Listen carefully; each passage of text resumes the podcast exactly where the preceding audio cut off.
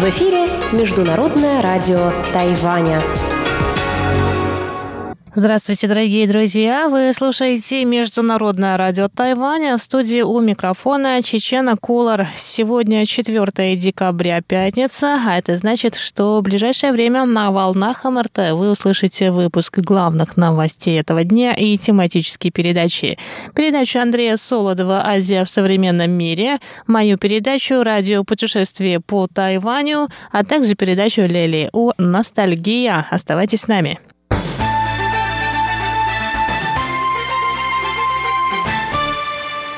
Итак, главные новости.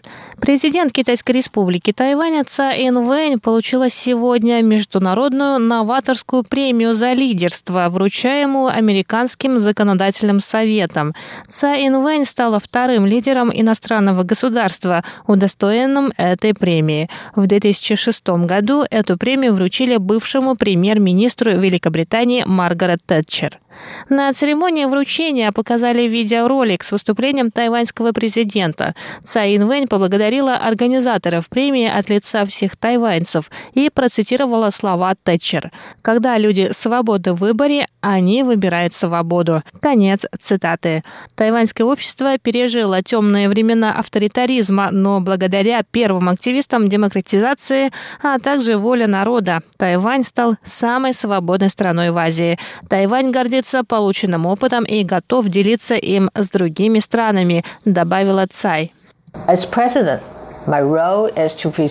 Моя роль в качестве президента заключается в сохранении и защите тайваньской демократии, свободы и образа жизни. Я никогда не отступлю от поисков мира и стабильности в отношениях двух берегов Тайваньского пролива и не пойду на уступки во время принятия решений, необходимых для безопасности Тайваня.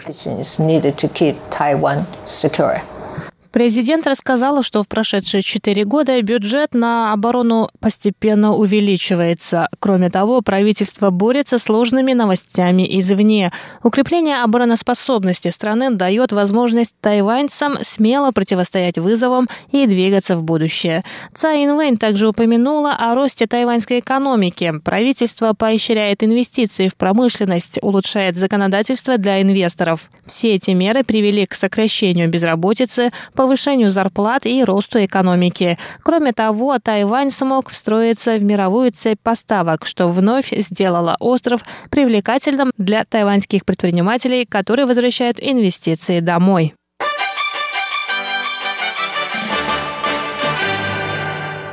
Президент Китайской республики Тайвань Цай Инвэнь вошла в список самых влиятельных людей мира по версии американского новостного агентства Bloomberg.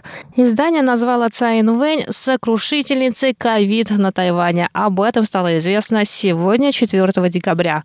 Bloomberg News пишет, что успех Тайваня в борьбе с эпидемией стал возможен благодаря быстрой реакции правительства под руководством Цай. На Тайване больше 200 дней не было зарегистрировано мест местных случаев заражения. Общее число больных на момент этого эфира составляет 690. Составители списка также сообщили, что правительство Тайваня приняло меры по сдерживанию вируса у границ еще до президентских выборов 11 января. Тогда правительство уже было готово закрыть границы, наложить запрет на зарубежные поездки, подготовила протоколы, касающиеся карантина и отслеживания контактов зараженных людей. Кроме того, в борьбе с распространением инфекции помогло своевременное введение правила на обязательное ношение медицинских масок в общественных местах. Благодаря эффективным противоэпидемическим мерам Тайвань станет одной из немногих экономик, в которых будет наблюдаться рост, добавили авторы списка. В список Bloomberg входят влиятельные люди из сфер бизнеса, развлечений, финансов, политики, науки и технологий.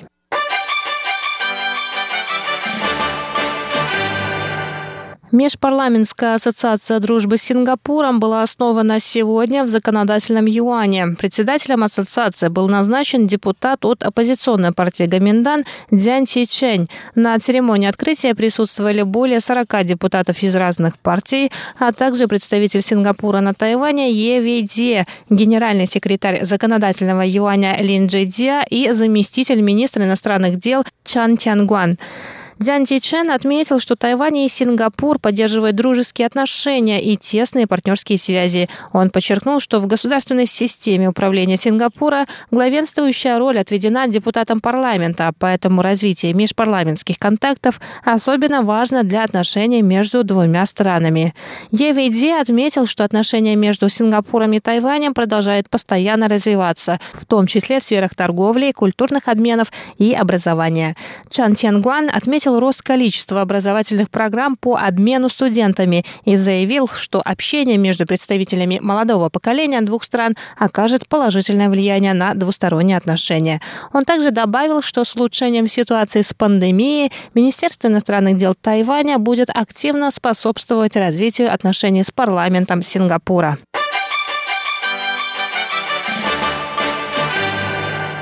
Выставка, посвященная правам человека, открылась сегодня, 4 декабря на Тайване. Глава контрольного юаня и председатель Национальной комиссии по правам человека Чен Ди выступила на церемонии открытия. Чен Ди выразила надежду, что данная выставка поможет жителям острова лучше узнать об истории прав человека на Taiwane.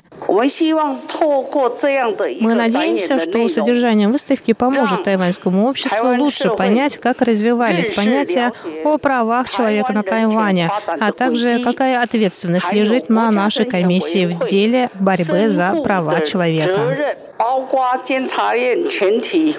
我们对于追求人权未来的一个展望。 Пространство выставки разделено между несколькими основными темами, включая права человека и защиту прав людей с психосоматическими расстройствами. Особой частью выставки является кинозал, в котором будут показаны пять картин, посвященные теме защиты прав человека. Выставка пройдет с 4 по 24 декабря. Она приурочена к Международному дню прав человека, который празднуется ежегодно 10 декабря, начиная с 1950 года.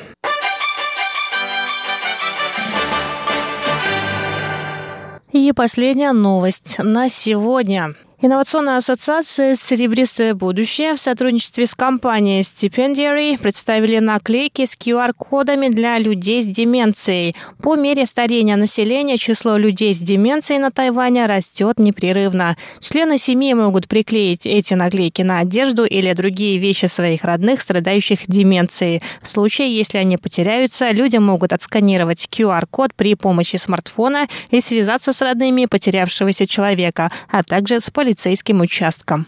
Это были главные новости 4 декабря. С вами была Чечена Кулар, но я еще не прощаюсь. До встречи на волнах Международного радио Тайваня.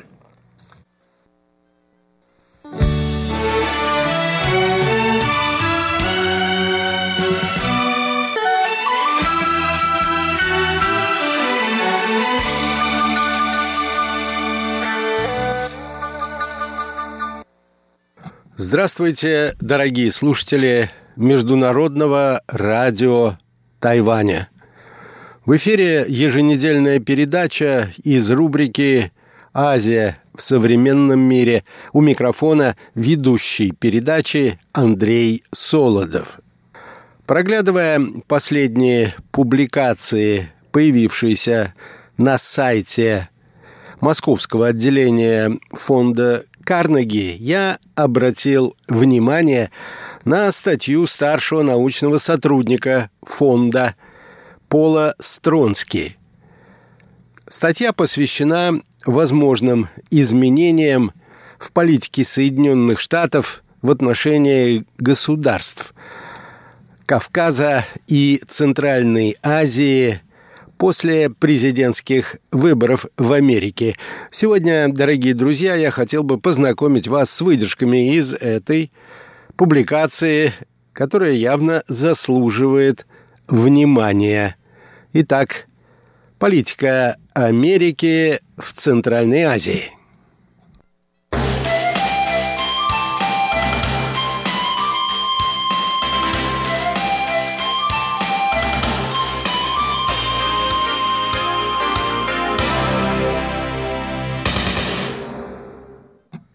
Независимо от исхода выборов Соединенные Штаты и дальше будут делать главный упор на вопросы безопасности в отношениях с Кавказом и Центральной Азией, где все сильнее ощущаются последствия нестабильности, распространившейся по Северной Африке, Ближнему Востоку и Южной Азии – эта проблема должна беспокоить и Москву, и Вашингтон, подчеркивает автор статьи.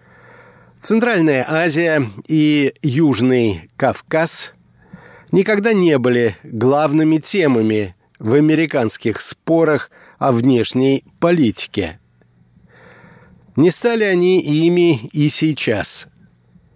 Когда страна поглощена пандемией – экономическими трудностями и более масштабными международными проблемами, вроде отношений с Китаем и Европой, никто из кандидатов не стал уделять особого внимания этим регионам к югу от российских границ.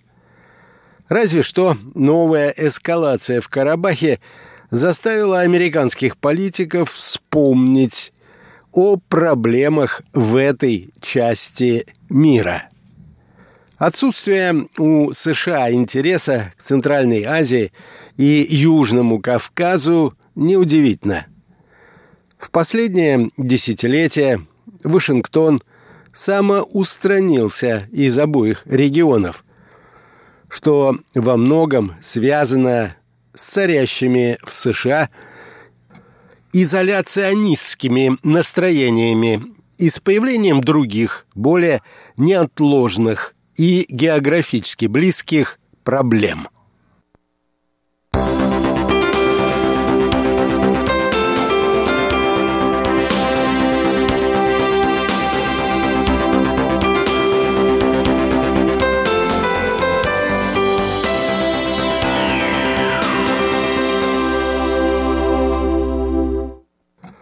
Американский уход из постсоветской Евразии, пишет далее автор, начался еще при администрации Обамы, которая сдвинула приоритеты в сторону Тихого океана и стала выводить войска из Афганистана. Это отвлекло внимание США от европейских и постсоветских проблем. При Трампе тенденция только усилилась. К немалому огорчению многих лидеров Центральной Азии и Южного Кавказа, которые давно пытаются уравновесить свои непростые отношения с Россией с помощью более тесных связей с Китаем и Западом. Уход США оставляет им куда меньше возможностей для многовекторности. И после выборов тут вряд ли что-то изменится.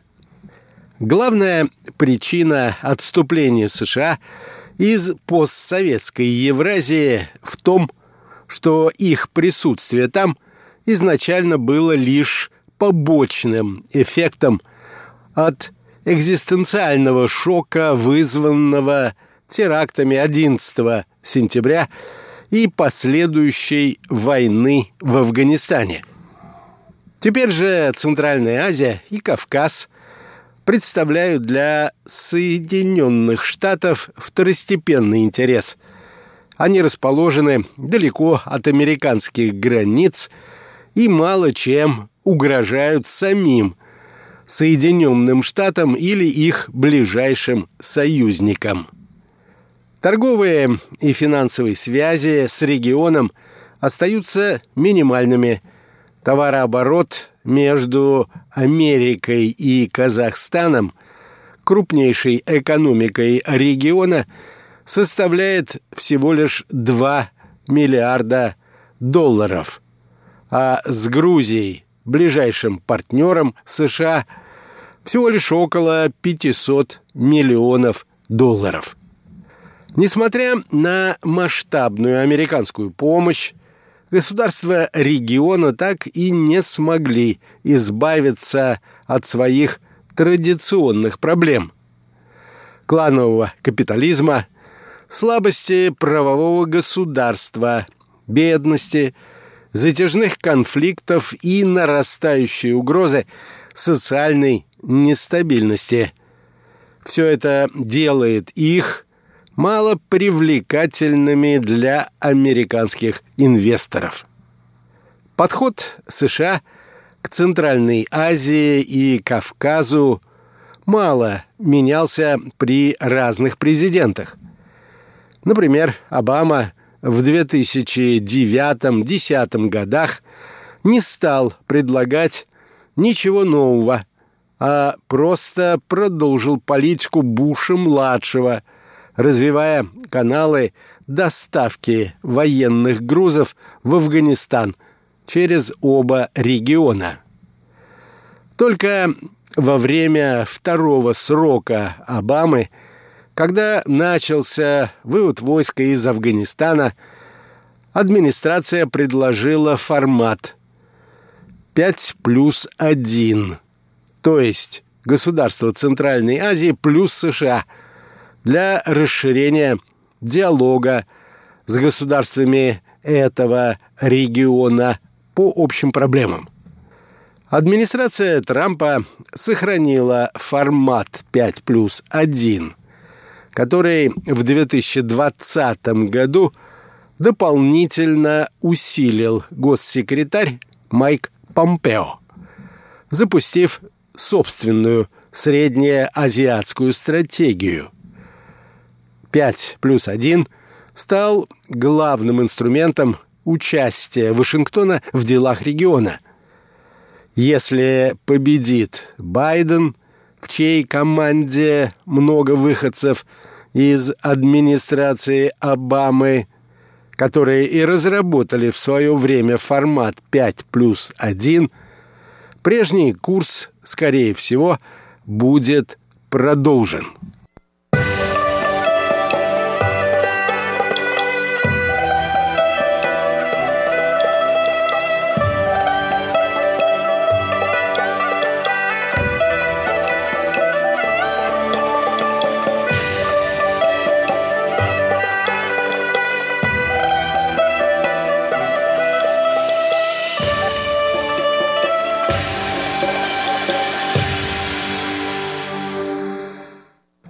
В отношениях с Южным Кавказом перемены более вероятны, говорится далее в публикации.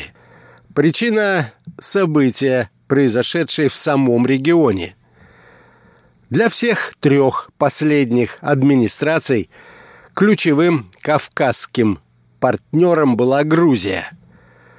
Соединенные Штаты сделали в страну – немало долгосрочных вложений, а сотрудничество с ней пользуется поддержкой у обеих партий. Поэтому Вашингтон, скорее всего, будет и дальше оказывать Грузии масштабную помощь в сфере безопасности и предоставлять ей дипломатическую поддержку, хотя все это и вызывает трение с Москвой. Тем не менее, у американской стороны уже не просматривается стремление добиваться вступления Грузии в НАТО в обозримом будущем. Столь же маловероятным выглядит и вступление страны в Европейский Союз. Из-за новой эскалации в Нагорном Карабахе в краткосрочной перспективе – Соединенные Штаты сосредоточатся на посреднических усилиях между Арменией и Азербайджаном. У обеих стран сложные отношения и с Россией, и с Западом. Администрация Байдена в случае его победы, скорее всего, будет более активна на этом направлении. Недавно он раскритиковал Трампа за слабое участие в урегулировании карабахского конфликта. Единственная попытка выступить в роли посредника, которую Трамп решил предпринять в конце октября, судя по всему, должна была помочь ему привлечь голоса американцев армянского происхождения. Трамп немедленно стал нахваливать соглашение о прекращении огня, достигнутое 25 октября – Однако это соглашение продержалось всего лишь несколько часов. Нарастающий гуманитарный кризис в Нагорном Карабахе и вокруг него заставит Америку активнее содействовать восстановлению пострадавших областей и помогать беженцам, число которых может превысить 100 тысяч человек. Когда закончатся бои, Соединенные Штаты могут возобновить свою гуманитарную программу по разминированию в Карабахе, которую администрация Трампа завершила в начале 2020 года. Тем не менее, учитывая, как быстро меняется ситуация на Земле, Соединенные Штаты скорее будут просто реагировать на происходящее, а не пытаться действовать на опережение. Сложно предсказать, как война отразится на двусторонних связях Вашингтона с Ереваном, Баку и Анкарой – Вероятно, она замедлит, а может быть и вовсе прервет антикоррупционные реформы по западному образцу, которые проводит армянский премьер-министр Никол Пашинян. Это, в свою очередь, поставит под вопрос его политические перспективы и способность добиваться поддержки Вашингтона. В то же время быстрое продвижение азербайджанских войск в Карабахе и обстрелы гражданского населения тоже вызывают беспокойство у американского руководства и особенно в Конгрессе, что может негативно сказаться на отношениях Соединенных Штатов с Азербайджаном.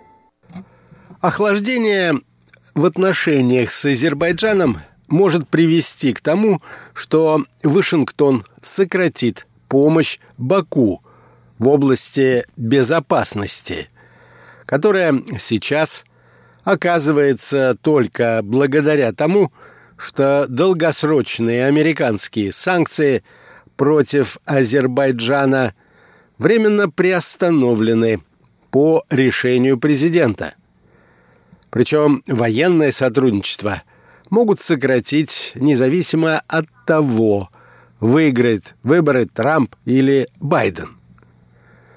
Возросшая роль в конфликте Турции, которая, среди прочего, поставляет Азербайджану оружие и перебрасывает свои F-16 на азербайджанские аэродромы – также не осталось незамеченной в Вашингтоне, что еще больше осложнило отношения с Анкарой. Недавние заявления внешнеполитической команды Байдена показывают, что в случае его победы новая администрация вернется к теме поддержки демократии. Трамп мало что сделал на этом направлении – Тут внимание Вашингтона могут привлечь Грузия и Киргизия, где в последнее время демократические процедуры соблюдаются не лучшим образом. Также на первый план может выйти Узбекистан, где президент Мерзиёев стремится сделать страну более открытой, а отношения Ташкента и Вашингтона динамично развиваются благодаря проводимым экономическим реформам и сотрудничеству по другим техническим вопросам. Байден, если победит, скорее всего, усилит давление на все три эти страны. Хотя любые новые шаги по продвижению демократии будут касаться прежде всего Грузии. У нее самые тесные связи с США. Там больше шансов на успех. Да и в целом Вашингтон считает, что именно Грузия может стать привлекательным образцом успешных реформ по западному образцу во всей постсоветской Евразии. Впрочем, в любом случае Соединенные Штаты и дальше будут делать главный упор в отношениях с регионом на вопросы безопасности. По-прежнему актуальна проблема насилия вдоль афганских границ. Никуда не денутся и последствия нестабильности на Ближнем Востоке. Кавказ и Центральная Азия – это уже не отдаленные регионы бывшего СССР, а страны, где все сильнее ощущаются последствия нестабильности, распространившиеся по Северной Африке, Ближнему Востоку и Южной Азии. Именно эта проблема должна беспокоить и Москву, и Вашингтон. Возвращение среднеазиатских боевиков из Сирии, использование Азербайджаном и Турцией сирийских наемников-джихадистов в Карабахе, попытки региональных держав расширить свое влияние – все это создает риски для региональной стабильности – а также американских граждан и интересов США в регионе. Итак, прогноз автора очевиден.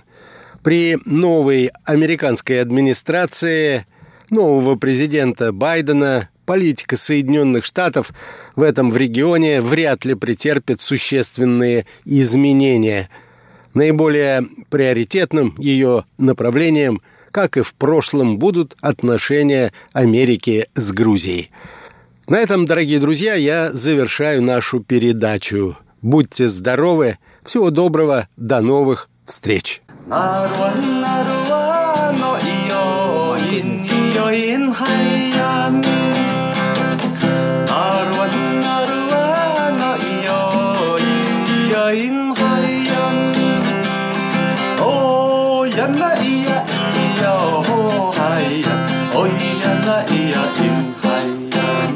Здравствуйте еще раз, дорогие друзья! Вы слушаете еженедельную передачу «Радио путешествие по Тайваню» в студии у микрофона Чечена Кулар. В последних выпусках этой передачи я беседовала с Еленой Геслер, аспирантом, изучающим буддизм на Тайване. И в прошлые выходные, вдохновившись беседой о буддизме, я отправилась в уезд Мяули, что в центральной части острова. Надо сказать, что Мяули – это не совсем очевидный выбор для отдыха на Тайване. Еще более неочевидный вариант отдыха на природе – хайкинг по горе львиной головы Шитхоушен. Это не самое популярное место, не самый избитый для горных прогулок маршрут. Но этой поездкой я осталась довольна, как сытый лев. Итак, если вам интересны горные прогулки с культурной, точнее религиозной составляющей, сегодняшний выпуск вам точно будет интересен.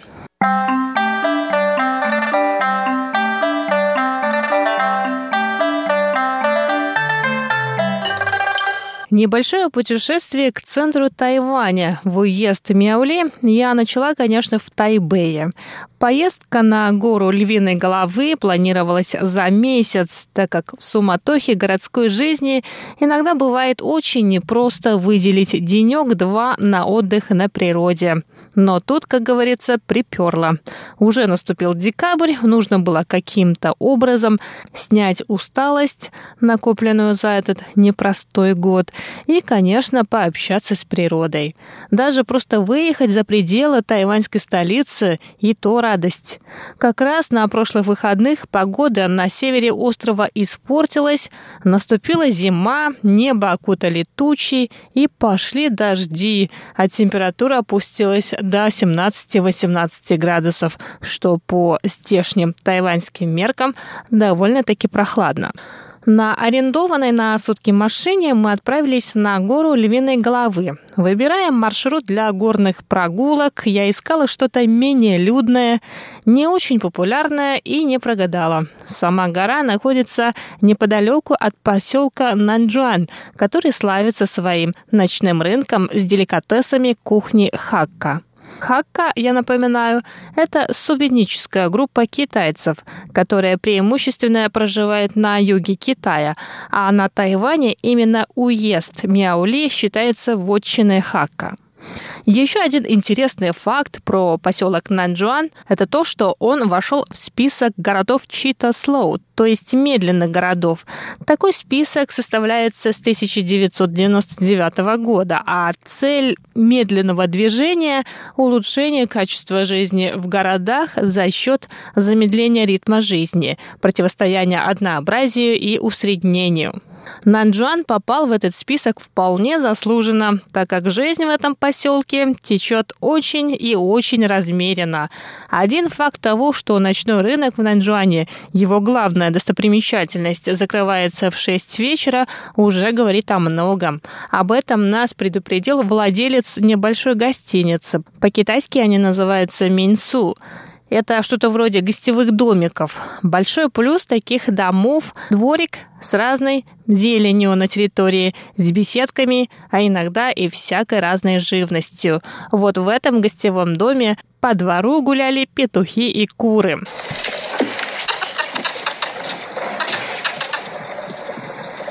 И, конечно, вид на горы, обросшие густой зеленью. Прекрасный способ начать рабочую неделю, что я и сделала, оставшись на ночь в Мяули воскресенье. Проснувшись, можно не спеша поехать в Тайбэй навстречу пасмурному небу и дождям, вернуться в редакцию и готовить передачи для вас, дорогие слушатели. Но давайте вернемся к горе Львиной головы. Эта гора не из самых высоких на Тайване, всего-то 492 метра над уровнем моря. История, можно сказать, открытия этой горы связана с буддийским монахом, которого звали Пудзе, который жил во второй половине XIX века.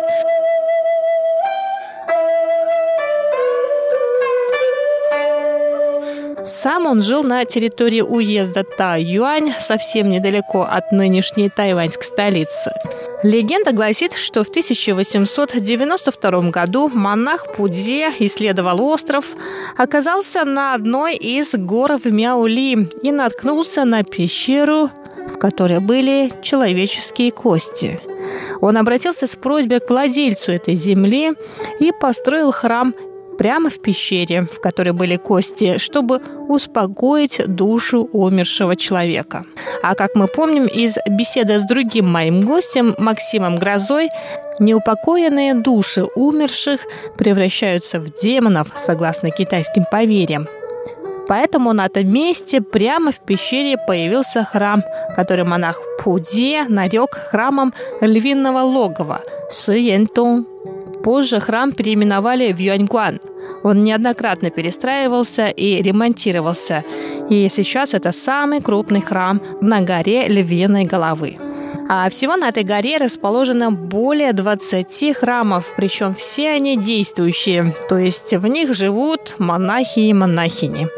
Так, когда мы немного заблудились во время подъема на гору на машине, а Google карты, которые обычно спасают непутевых путешественников на Тайване, не смогли нас вывести к началу тропы для хайкинга, мы просто решили поехать за машиной, которая уверенно поднималась вверх. Машина остановилась у ворот одного из буддийских храмов, и из нее вышла монахиня почтенного возраста. Подойдя к ней ближе, чтобы расспросить у нее дорогу, я заметила у нее на груди кузнечика, который спокойно сидел и не двигался. Возможно, это был питомец, хотя о питомцах-кузнечиках я до этого не слышала ни разу. Но не в этом суть. Так вот, когда мы все же узнали наконец, куда нам идти, мы как раз поднялись к храму Юэньгуан, построенному, в который в конце XIX века монах Пудзе нашел человеческие кости. У этого храма есть перевалочный пункт для пеших туристов. Там продают всякие традиционные закуски и напитки. И там же можно подробнее рассмотреть карту троп для хайкинга. Всего их четыре.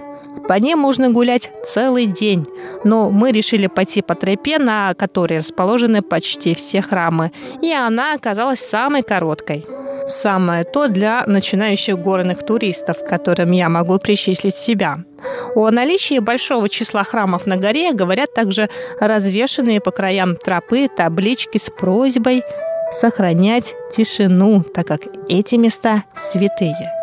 Переходя из одного храма в другой, любуясь видами на долину, которая открывается с площадок перед храмами, мы наткнулись на место, которое непосвященного человека может привести в ужас. Гуляя по основной тропе, я заметила сотни статуй в человеческий рост, поросших мхом. Это статуи богини Гуанинь, богини милосердия и сострадания. Издалека эта галерея из сотен одинаковых статуй напомнила кладбище или место поминовения умерших. Такие мысли у меня возникли, когда мы спустились к статуям. Однако позже я уточнила у знающего человека и выяснила, что такие статуи ставят на пожертвования прихожан храма для аккумулирования их благой кармы. По-китайски такие подношения и пожертвования называются конта. Поэтому, дорогие слушатели, если вы, как и я, человек непосвященный и гуляя по горам на Тайване, в Японии или в Китае, наткнетесь на тысячи статуй божеств, скорее всего, буддийских, не пугайтесь.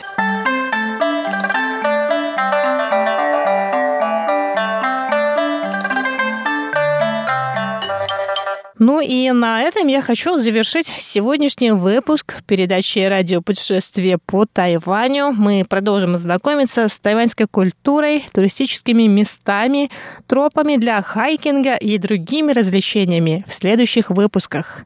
С вами была Чечена Кулар. Оставайтесь на волнах Международного радио Тайваня.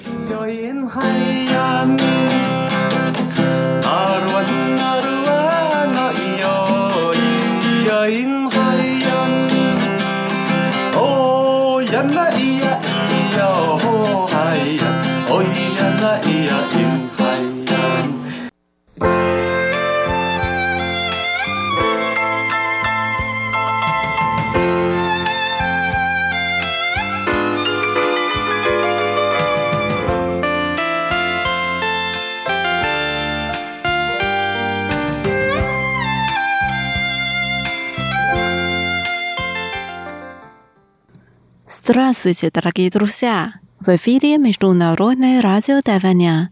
Вы сейчас слушаете передачу «Ностальгия». У микрофона ведущая Лилия У. Очень рада с вами снова встретиться. Сегодня мы познакомимся с замечательной певицей Инся. Инся родилась в 1960 году. Ее сестра Чжэн Чжэн была очень популярной актрисой. Когда Инся еще училась в школе, ее мать хотела, чтобы у нее была спокойная жизнь, а не жизнь звезды, как у ее сестры. Поэтому Инся поехала учиться в США. Но человек предполагает, а Бог располагает. Ее талант и красота раскрылись, когда она вернулась на Тайвань на летние каникулы. После окончания учебы в США она начала быть певицей, киноактрисой и ведущей. Теперь давайте послушаем ее песни.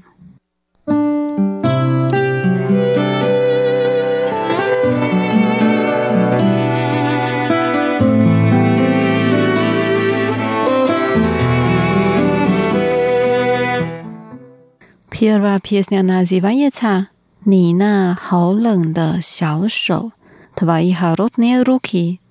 В песне так поется. Вчера вечером звучали ветер и дождь. Под дождем промокла твоя цветная рубашка. Я хочу, чтобы твои холодные руки потеплели.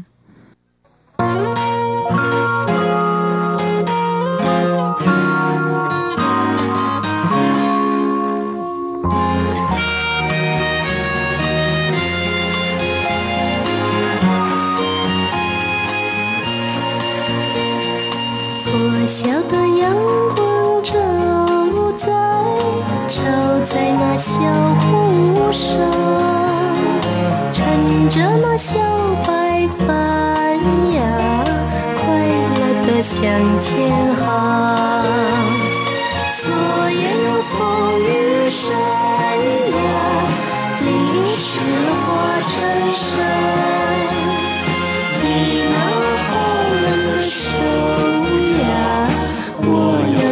下。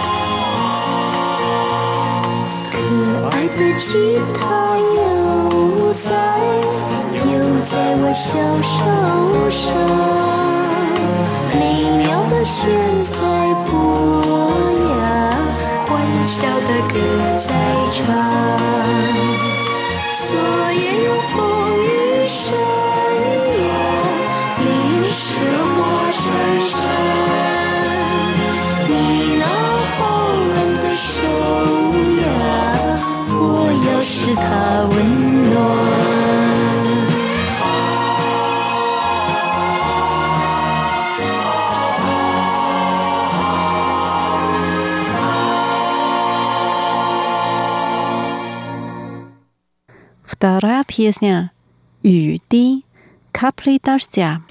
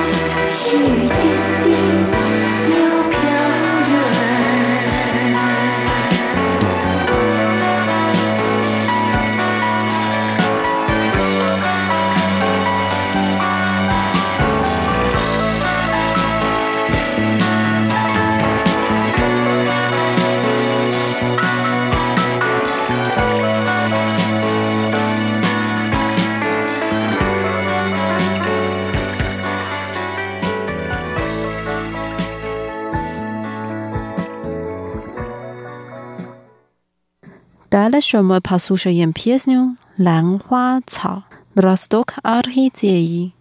Вот так она поет. Я вернулась с горы, принесла с собой росток орхидеи. Я его посадила в маленьком саду и надеюсь, что она быстро расцветет.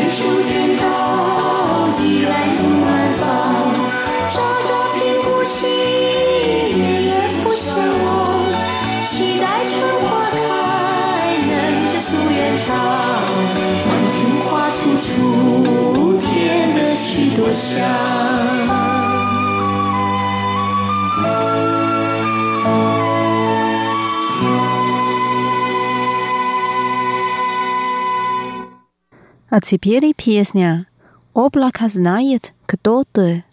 云知道你是谁。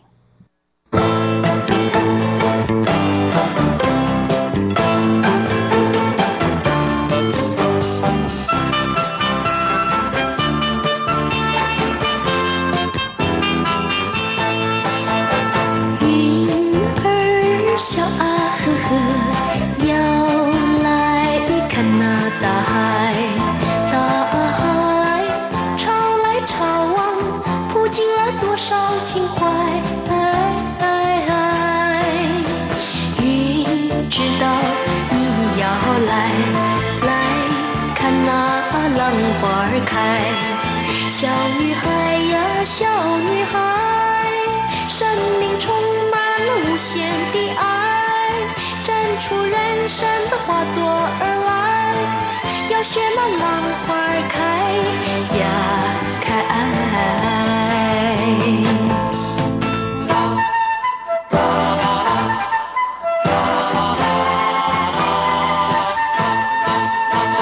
云儿笑啊呵呵。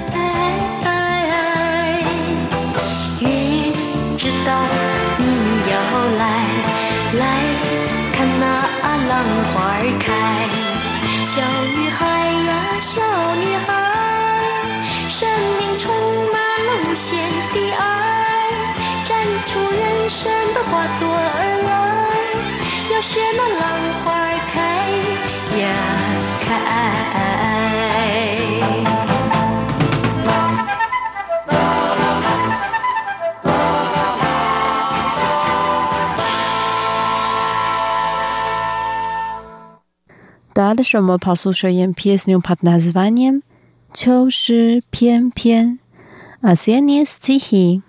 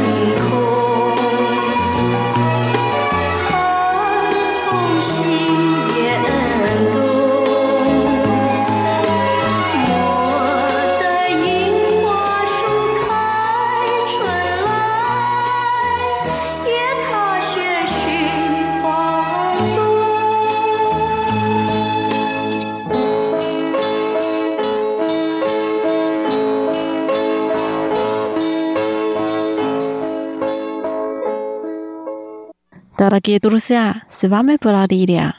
Сегодня мы послушали песни, которые пела певица Инша. Давайте встретимся через неделю. Желаю вам хорошего настроения. Пока.